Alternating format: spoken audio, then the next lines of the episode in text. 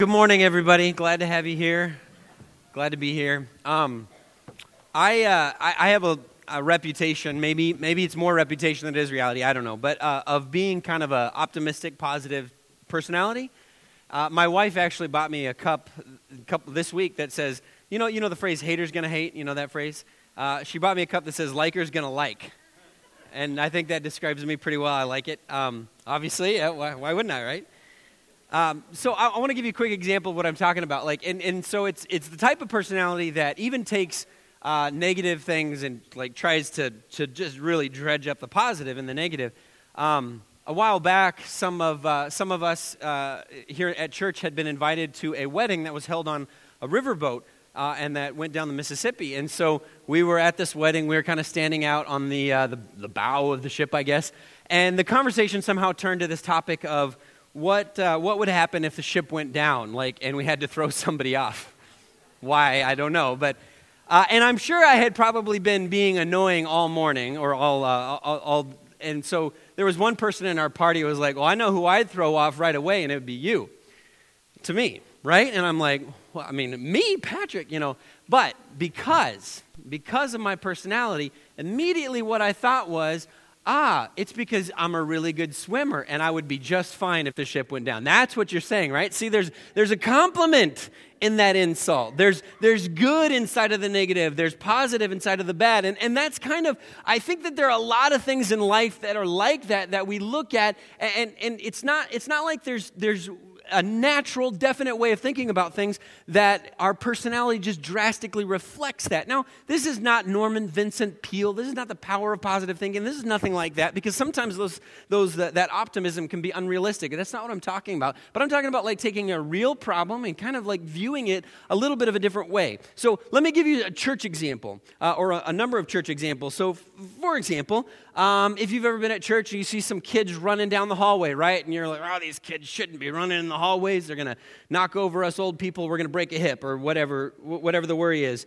right? And, or, or the entryway in our, in our particular church. If you walk in that fellowship hall, it is perfectly acoustically designed to maximize the volume of shrill children so if you've ever been in there and there's some kid that's just having a good time, somewhere they found like a ball and they're kicking it around, you know, and you're like, what is wrong with these parents? What is wrong with these kids, right? So you're sitting there feeling like, what is wrong with this upcoming generation? Now, that's true, but ha- have you ever been to a church that didn't have kids? That's awful. It's the worst right? It's nice and calm and quiet. No one's kicking soccer balls at your head, but it's, it's kind of a bummer right? If you have to pick between the two, I think I'd pick kids, right? Shrill kids. We got one amen, right? He's, kids are left and gone. The rest of you are like, I don't know. I think an adult only church sounds pretty good about right now. Um, uh, you know, sometimes we get complaints about like things like our chairs, the chairs you're sitting in. They're getting they're getting old and stained. People, for some reason, they get a cup of coffee and they're just they become super clumsy and they stain the floor, stain the chairs. So we got chairs. Every once in a while, we'll have to pull a chair and we'll have to have a little retirement ceremony for it. It's very nice, very very tasteful. But our, our chairs and we're losing chairs. Like we're losing chairs. So we get guests and we have to pull out these old nasty chairs and people are like oh man you know what, what about all these chairs? Isn't it great that we're running out of chairs isn't that awesome? That's awesome. I love it. I love it every week when I see somebody having to bring out a row of chairs. I'm like, woohoo, we got too many people for the room. And some people are like, no, it's too hot. It's too crowded. Some of you right now, you're going to start fanning yourselves. It's too hot in here. It's too hot. It's too crowded. Isn't it awesome? We got all these bodies generating body heat in here. This is great. This is great. Some of you are like, I couldn't find a parking spot this morning on my way in. And I know you can't see the line, so people are just parking like it's anarchy out there. There's parking however. We could fit 100 more cars and people would just park normally. It's anarchy. But aren't you glad you're at a church where it's difficult to find a parking spot? I had to park on the grass, I had to park on the snow. Oh, that's great. That's wonderful. We need to fix those problems, but aren't you glad you're at a place that has those kinds of problems, right? Or how about this? You walk in a little bit late for church and you're walking in and you're like, oh boy, there are no empty seats. Or Paul has everybody stand for the first 30 minutes of the service and you can't see an empty seat. And you're like, what do I do? Where do I sit? Oh, I see there's some empty seats in the front, but I don't want to sit near the front. Aren't you glad you're in a church that forces you to sit in the front because all the other seats are taken? Isn't that awesome? That's awesome. I think that's great. I love that. How about this? How about those of you that have been here a long time and there's that new face that you don't know their name, but they've been here too long for you to stop and introduce yourself? Because they've, they've been coming like a decade now and you still haven't really connected. And you see each other in the hallway, and it's the worst when they walk by and they look at you and they say your name, and you have to say, Well, good morning to you too, buddy, pal, that's why, I think that's why in the New Testament they referred to each other as brother and sister. Paul just couldn't remember people's names. That's why they did that. Maybe you volunteered for uh, Kingdom Club one Sunday and you walk back there and there are 15 four and five year old kids crammed into this room and they have just been fed chocolate chip pancakes and they are just wound up beyond measure and you look at all those kids and you're like, mm. And so you close the door and you slowly back away. You get in your car and you go home. like, I can't handle it. Isn't it great? You're at a church that is just filled to the brim with little kids that, that it's just overwhelming to teach them. That's great. Those are great problems. Now, those are negatives, and the negatives need to be dealt with. But there are so many positives in that. Now, I, want to I wanna talk a little bit about this morning about this when I, and I'm giving you a glimpse of like my, I guess, vision uh, for the church, so to speak. Like when I start thinking about church, uh, there's, there's so much that this church has meant to me uh, and, and our family. And I love that our focus is on discipleship and that we're going to continue that focus on discipleship. I love that. I love that I can, I can be in a church where I know my children are going to be talked to about discipleship and the teachers are going to, uh, are going to have that as a topic and as a thought. And we're trying to create and develop disciples for everybody. I love that. I love the difference it's made in people's lives. I love the fact that there's so many people that we've helped move by the way. Man, we have helped move people. We don't even know. Somebody will be like, I got a stranger who needs help moving. And we got people like, I'm there. I'll be there. By the way, this is just a little aside. This is a small church thing, real quick. But one of our families, our, one of our elders, Travis uh, and Anna Edwards, they are moving this uh, pretty soon. They have been at every single move you've ever had. There should probably be about 500 people show up to help them move. Because even when Gregory, who's now, what, 13 or 12 or 13, when he was a little baby, as soon as he could walk, Travis had boxes in his hand and he's what? Like, you're in, you're on the team now, buddy. So that's just a little, little aside. But I, I, love the, the type of church we have. I love that we're pointing people to Jesus. And so we can definitely get focused on problems. There are problems, and they need to be dealt with realistically and seriously. And if we need a little bit of that, you know, that realistic, that's why we got Jordan. I got the positivity, unrealistic positivity, and Jordan's like, all right, here's the problems we need to, all right, let's focus on those. That's great. But listen, I am convinced that God intends to use this church to develop disciples. And not just us, but people outside. God, and this blows me away, this community has, is coming to us. We used to be out in the cornfields. We used to, t- I, still sometimes tell people, yeah, I go to that. I told somebody yesterday, I'm a minister at the Woodbury Church of Christ. And they're like, what is that? Where is that? Well, I tried to describe, you know, they have no clue, no clue. But God is bringing the community to us. There are developments being built all around us. And I believe that God is going to use this church to draw people to himself. I believe that. I believe that. But that only really happens if we all start getting serious about sharing our faith by sharing our lives. That only really happens. My enthusiasm, enthusiasm can only get us so far, right? It only really happens if we all catch that vision. And I know when we talk about like sharing our faith by sharing our lives, for a lot of people it brings, it dredges up fear and anxiety and confusion and sometimes just the feeling of being unprepared or ill equipped.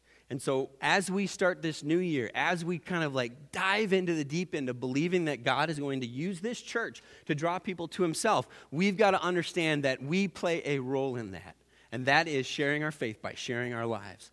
So, we're going to do something a little different at the first part of this sermon this morning. Um, and we want to know what you are thinking as a church. We want to know what you are thinking when it comes to sharing your faith. And so, what we've done here, I'm going to get some volunteers from the youth group. They don't know this yet, but I need five volunteers from the youth group. So, first five people to come up. There's no incentive, there's nothing I'm going to give you. You just get a bigger mansion, right? That's all. So, what we're going to do, um, there's two ways you can do this, but we need information from you. So, the first way we're going to get it, this information, I'm going to give you guys each one of these, and you can hand it out to a given section. Not yet, though. Not yet. Not yet.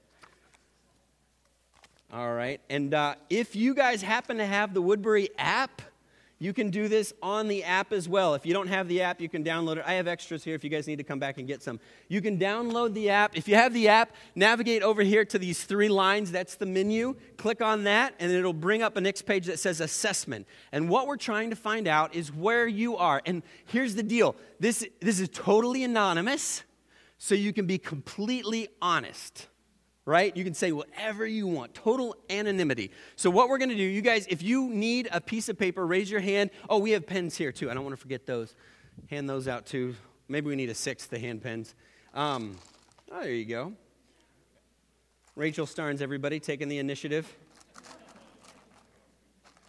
All right. Um, so here's what I need you to do. You guys can start passing those out. If you need a little uh, a piece of paper, write it down. If you want to do it online, you can do that as well. Um, what we're going to do is we're going to walk through this, but we need to know exactly where people are when it comes to this idea of sharing their faith by sharing their lives. This is all skate, everybody. If you this is your first Sunday here, we want to know, right? You don't have to write down this is my first Sunday, but we want to know. If you're a kid, we want to know. If you're in a, you know, if you're like 120 years old and you're like, you know, I'm kind of past all this stuff, we still want to know that, right? Everybody fill this out. Um, and we want to know what you're thinking when it comes to sharing your faith by sharing your lives. So, grab a piece of paper. We're going to walk through this really quick, and then we're going to try to give you a little encouragement in this area. A little encouragement in this area. Raise your hand if you need a piece of paper so these fine young folks can make sure that they get one too. Some of you are like, there's no way I'm using an app for anything ever, ever in the world. We don't ask for your social security number, don't worry, none of that. We got one right over here. Who's manning this section right here? Here we go. And then uh, I'll walk through these questions with you, and when you're done, you can kind of scoot them to the end. You can lay them face down. We're not going to do handwriting analysis if you say something mean. If you're like, ah, I don't like Patrick's shirt, whatever, do that. But, but we won't even, we won't come to you uh, about this. We just want to know what people are thinking with regard to this topic. All right? You guys need some? You're good? Okay. Oh, you need some. All right, right up here, right up front, too. All right, we'll get organized here. We got this figured out. All right, so here's what we're going to do. Number question number 1. No, question number 1. I believe that sharing my faith is a necessary part of being a disciple. Now, you may you may know the right answer you know what i mean the right answer you're in church what's the right answer you may know what is the right answer but we want to hear what you really believe so you may know that like oh, okay patrick obviously wants me to answer it this way that's not what i'm looking for i want to know what you really believe do you really believe that you presenting the gospel to someone who is not familiar with Jesus is part of your Christian walk, is part of your discipleship. If you do not believe that, mark no. If you do, mark yes. Pretty simple, pretty straightforward. True or false? Second question. This is a little tougher. How many people did you share your faith with in 2017? Now, this is going to take a little guesswork and a little definition because some people might think, you know what, I share my faith. I wore my Woodbury Church of Christ t shirt to the state fair. There's 80,000 people at the state fair, carry the two. I shared my faith with almost, you know, whatever, however many people, right? That's not what we're talking about we're not even just talking about inviting someone to church, although we want you to do that, we encourage you to do that. We're talking where you've sat down and you've had a substantive conversation about Jesus Christ with someone uh, for the purpose of drawing them closer to Christ. You maybe didn't rush them down to the river to get them baptized, and maybe the conversation ended with an invitation to come to church, but it's not just a passing thing. This is something where you've had some sort of substantial conversation with the intention of drawing someone closer to Christ. And you may have to guess. Listen, if it's zero, that's fine. Put zero. No judgment here. This is not what this is about. We're not analyzing your handwriting. Number three, which of the following applies to you? And we've got a list of reasons that I think we think are pretty common. You can check as many as you want. There are things like, I don't have any non Christian friends. How am I supposed to tell somebody about Jesus when I don't know anybody that doesn't know Jesus? Um, I don't have the gift of evangelism. And some of us are like, yeah, that's not my thing. Uh, it's awkward. I don't have the time. I'm, I'm busy. This one I think is pretty common. I am afraid of what people might think. This might ruin our relationship. Uh, I would feel like a hypocrite if someone knew. I've kind of not been super good, and if I told somebody, hey, also come to church, eh, they're going to be like, whoa, hang on. Um, some of you might feel like I just live out my faith in front of people. They're going to ask me, they'll figure it out. I don't have to tell them. Um, I don't know how to bring up the topic. I don't know how to share my faith. I need to be better equipped. So, uh, mark as many of those as fit you, but not more than fit you, because we want to know. We want to know what the church needs and where the church is. And number four, how likely are you to share your faith with someone in the next three months. And again, we're asking those intentional interactions. Like, obviously, I think all of us would, if somebody rushed up to us on the street and grabbed us by the shoulders and said, Where do you go to church? Do you know Jesus? Sure, yes. But I'm talking about we have people in mind, or we're intentional about this, or we've got some ideas, or we've got some plans. How likely are you to share your faith with someone in the next three months? One is very unlikely, 10 is very likely. And at the bottom is a section for comments if we've forgotten something, or if you want to add something, or if you just want to say, I would invite people if Patrick would preach shorter sermons, that's totally fine. Do, do that. I'm not going to preach shorter sermons, but do, go ahead and write that down. I, no laughs there. That's really disappointing. That is really disappointing. Yeah, everybody's like, oh, I, that's really my reason. So, all right, fair enough, fair enough. All right, Acts uh, chapter 17. Acts chapter 17. We're starting, you can go back one slide for me, Matt. We're starting a new series this year, and it's called Conspiracy of Grace. And uh, we're going to be looking at Acts chapter 17. But here's the part. Now, we've been talking a little bit about, hey, you got to share your faith, you got to share your life. And I know that's anxious for some people, that's anxiety inducing for some people. So I want to give you some encouragement. I want to give you a way of thinking about this that I believe could potentially transform your anxiety about that.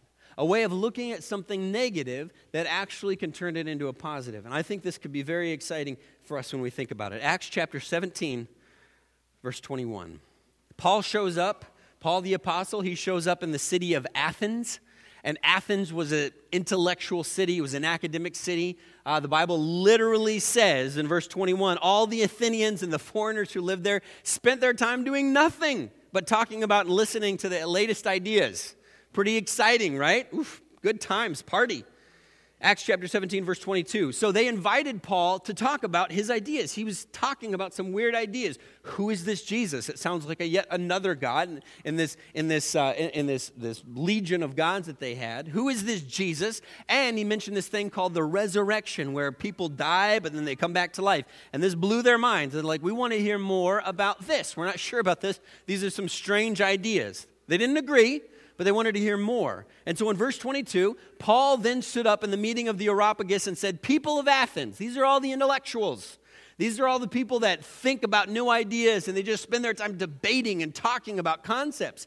And he says, I see in every way you are very religious. Because he had been walking around the city and he'd seen all these temples and these idols. And he says, I see you're very religious.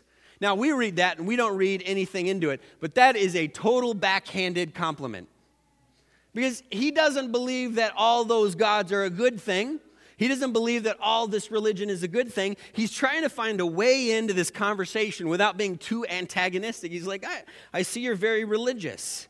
Have you, ever, have you ever been in a situation where you had to stretch to find something good to say about something? You know, you invited over for dinner and and uh, you get done with dinner and they've got that look of expectation that says tell me what you thought of this food. And you're like uh, you know you're thinking it was terrible. It was the worst thing i've ever eaten in my life. I feel physically sick. But you can't say that.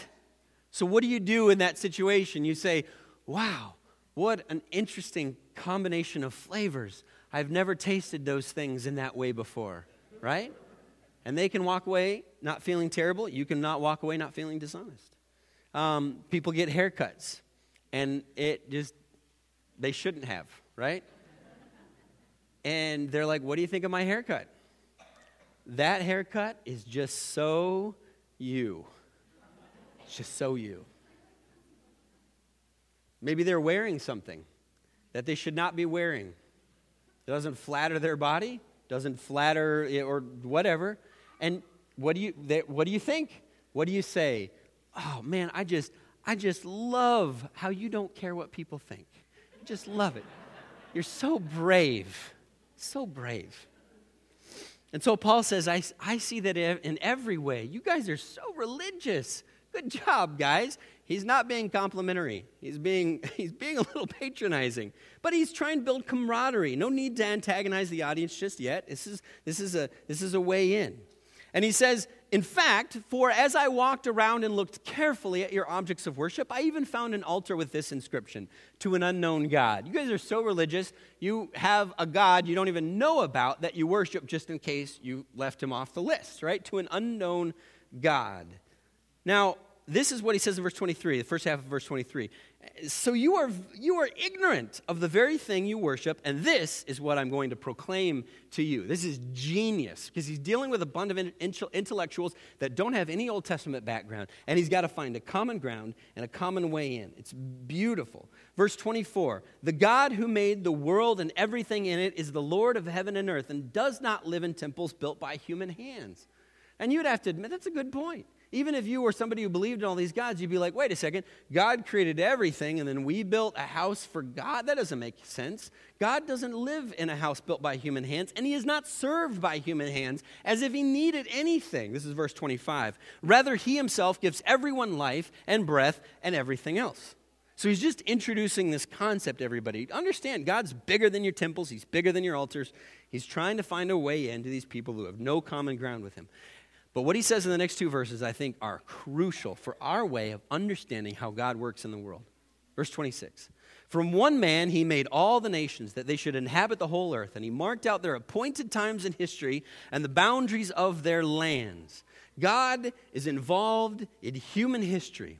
A, a, conspiracy of global proportions. Verse 27 God did this so that that, that people would seek him and perhaps reach out to him and maybe find him, though he is not far from any one of us. Now, this is so interesting. God planned everything, he's behind the scenes. It's this, this, this huge global network, international borders, historic events, intrigue, power, and he's behind this in order to draw people to himself.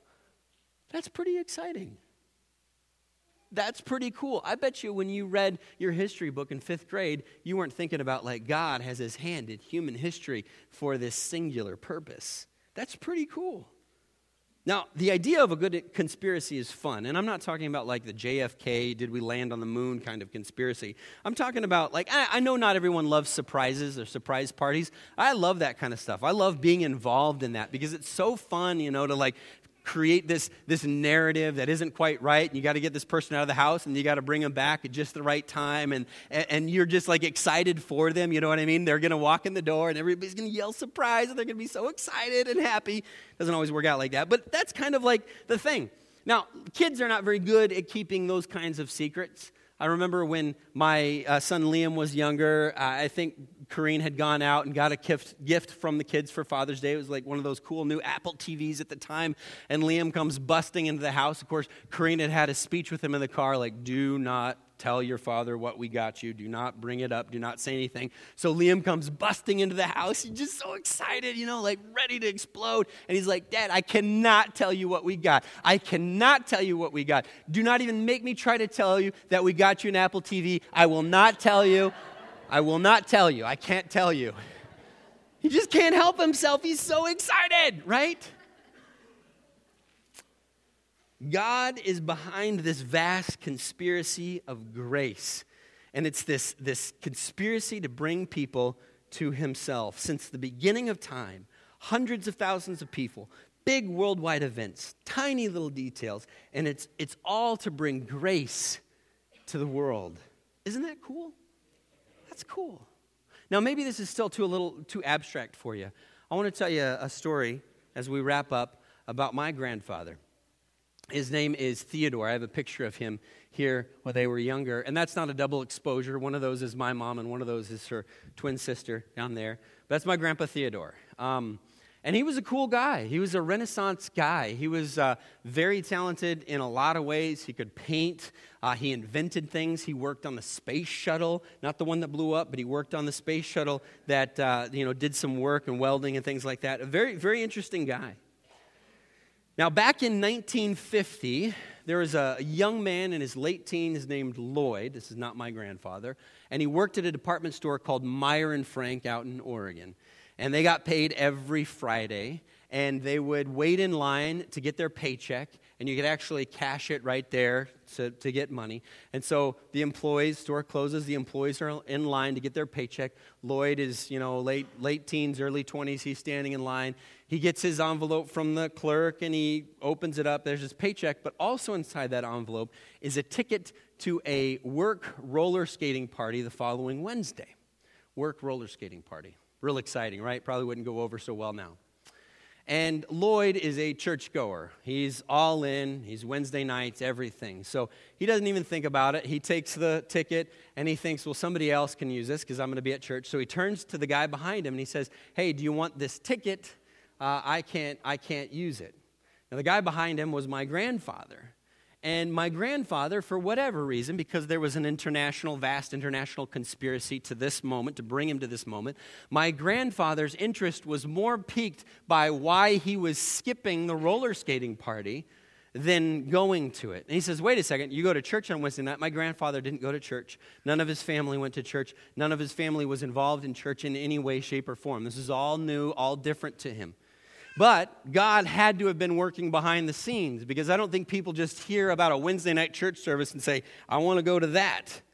And, well, so tell me about this Wednesday night church service. And Lloyd said, Well, I can bring you. He still lived at home with his parents, so he talked his parents into picking my grandfather up for church the next Sunday. He heard a preacher by the name of Archie Word preach, gave his life to Christ, was baptized. You know, into story, right? Into story.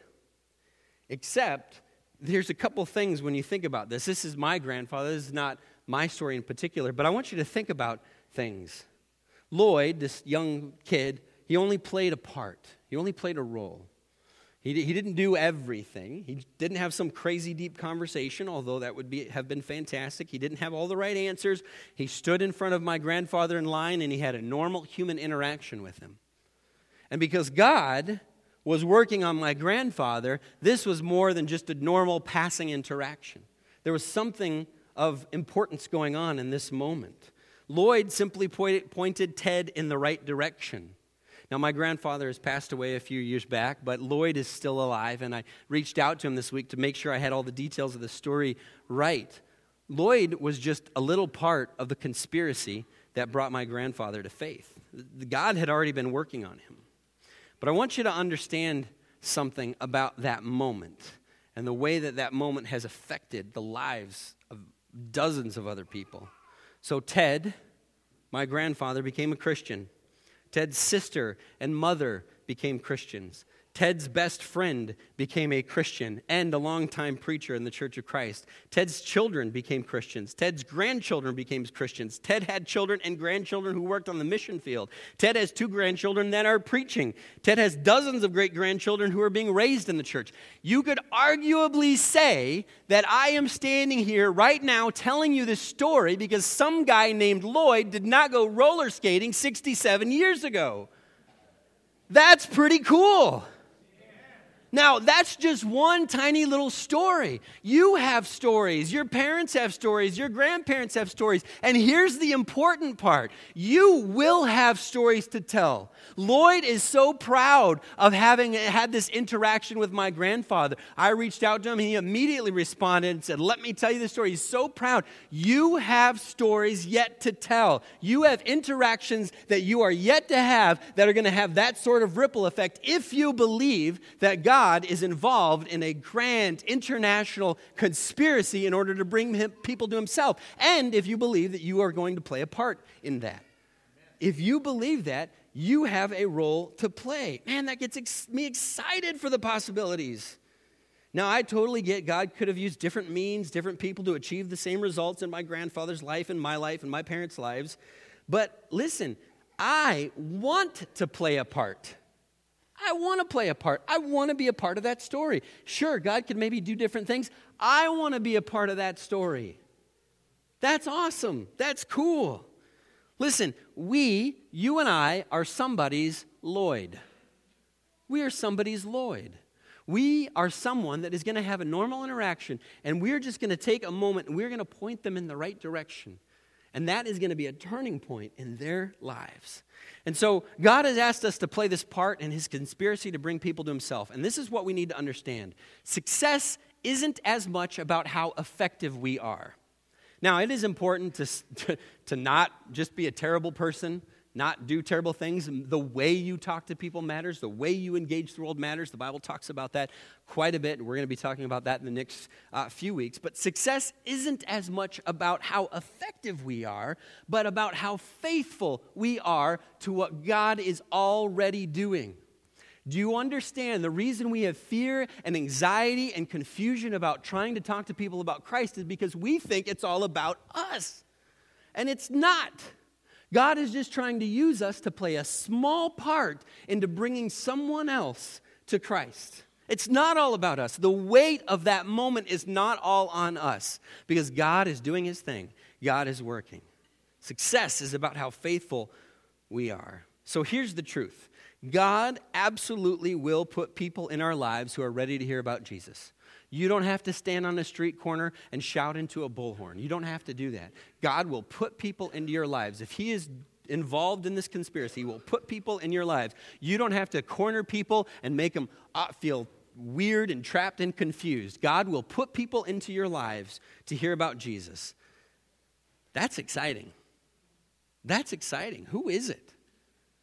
Who's that name? Who's that person? Who's that coworker? Who's that relative? Who's that stranger in line behind you that you're going to have a conversation with that will change the course of their lives? Because God is using them. God is leading. God is guiding.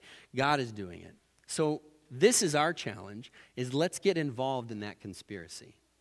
That's what God is asking from us. What I'm going to do is I'm going to close out with a word of prayer. If you have those papers, send them to the end of the row, put them on the ground. Um, we'll, pick, we'll pick them up as services are over. But I'm going to say a prayer that God will lead us to those people, that He is going to use us to point toward Christ. Let's pray. Father in heaven, Lord, we thank you so much for, uh, for allowing us to gather here, Lord. And we know that there are so many stories in this room, not just of, of my story or my mother's story or my grandfather's story, but so many other stories of just, just interactions that felt like chance or even felt like coincidence, but we know that they weren't. We know that you were, you were marking appointed times in history and appointed boundaries in order to draw people to yourself, Lord. We know that people have to make a choice. They have to, their spirit has to be stirred up. But Lord, we want to play a part part in that. We want to see this church grow. We want to have those problems of not having enough space, not having enough parking, needing to, to, to, to, to build more and do more and grow more, Lord. We want to have those problems because we believe that you are going to use us to make, to develop disciples of this community, of the people around us. And we thank you for that opportunity in advance. It's in Jesus' name we pray. Amen. You are dismissed. Happy New Year, everybody.